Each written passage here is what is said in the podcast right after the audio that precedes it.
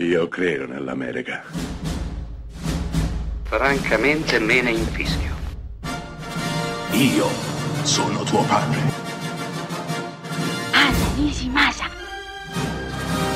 Rimetta a posto la candela. Rosa bella.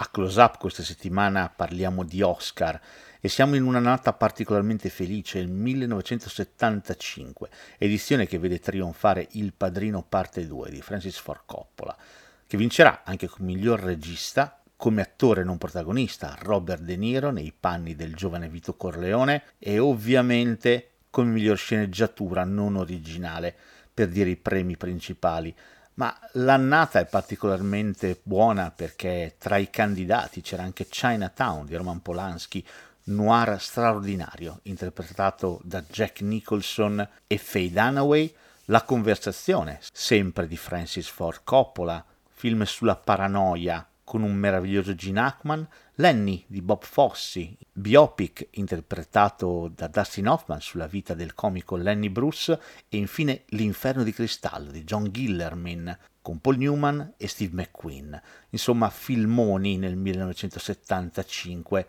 Coppola come regista non solo batterà Polanski e Bob Fosse, ma anche il François Truffaut di Effetto Notte e il John Cassavetes del meraviglioso Una moglie. Invece come miglior attrice protagonista la statuetta se la porterà a casa Ellen Burstyn per Alice non abita più qui, film di Martin Scorsese, che darà vita a una sitcom che forse conoscete e avete visto tutti quanti.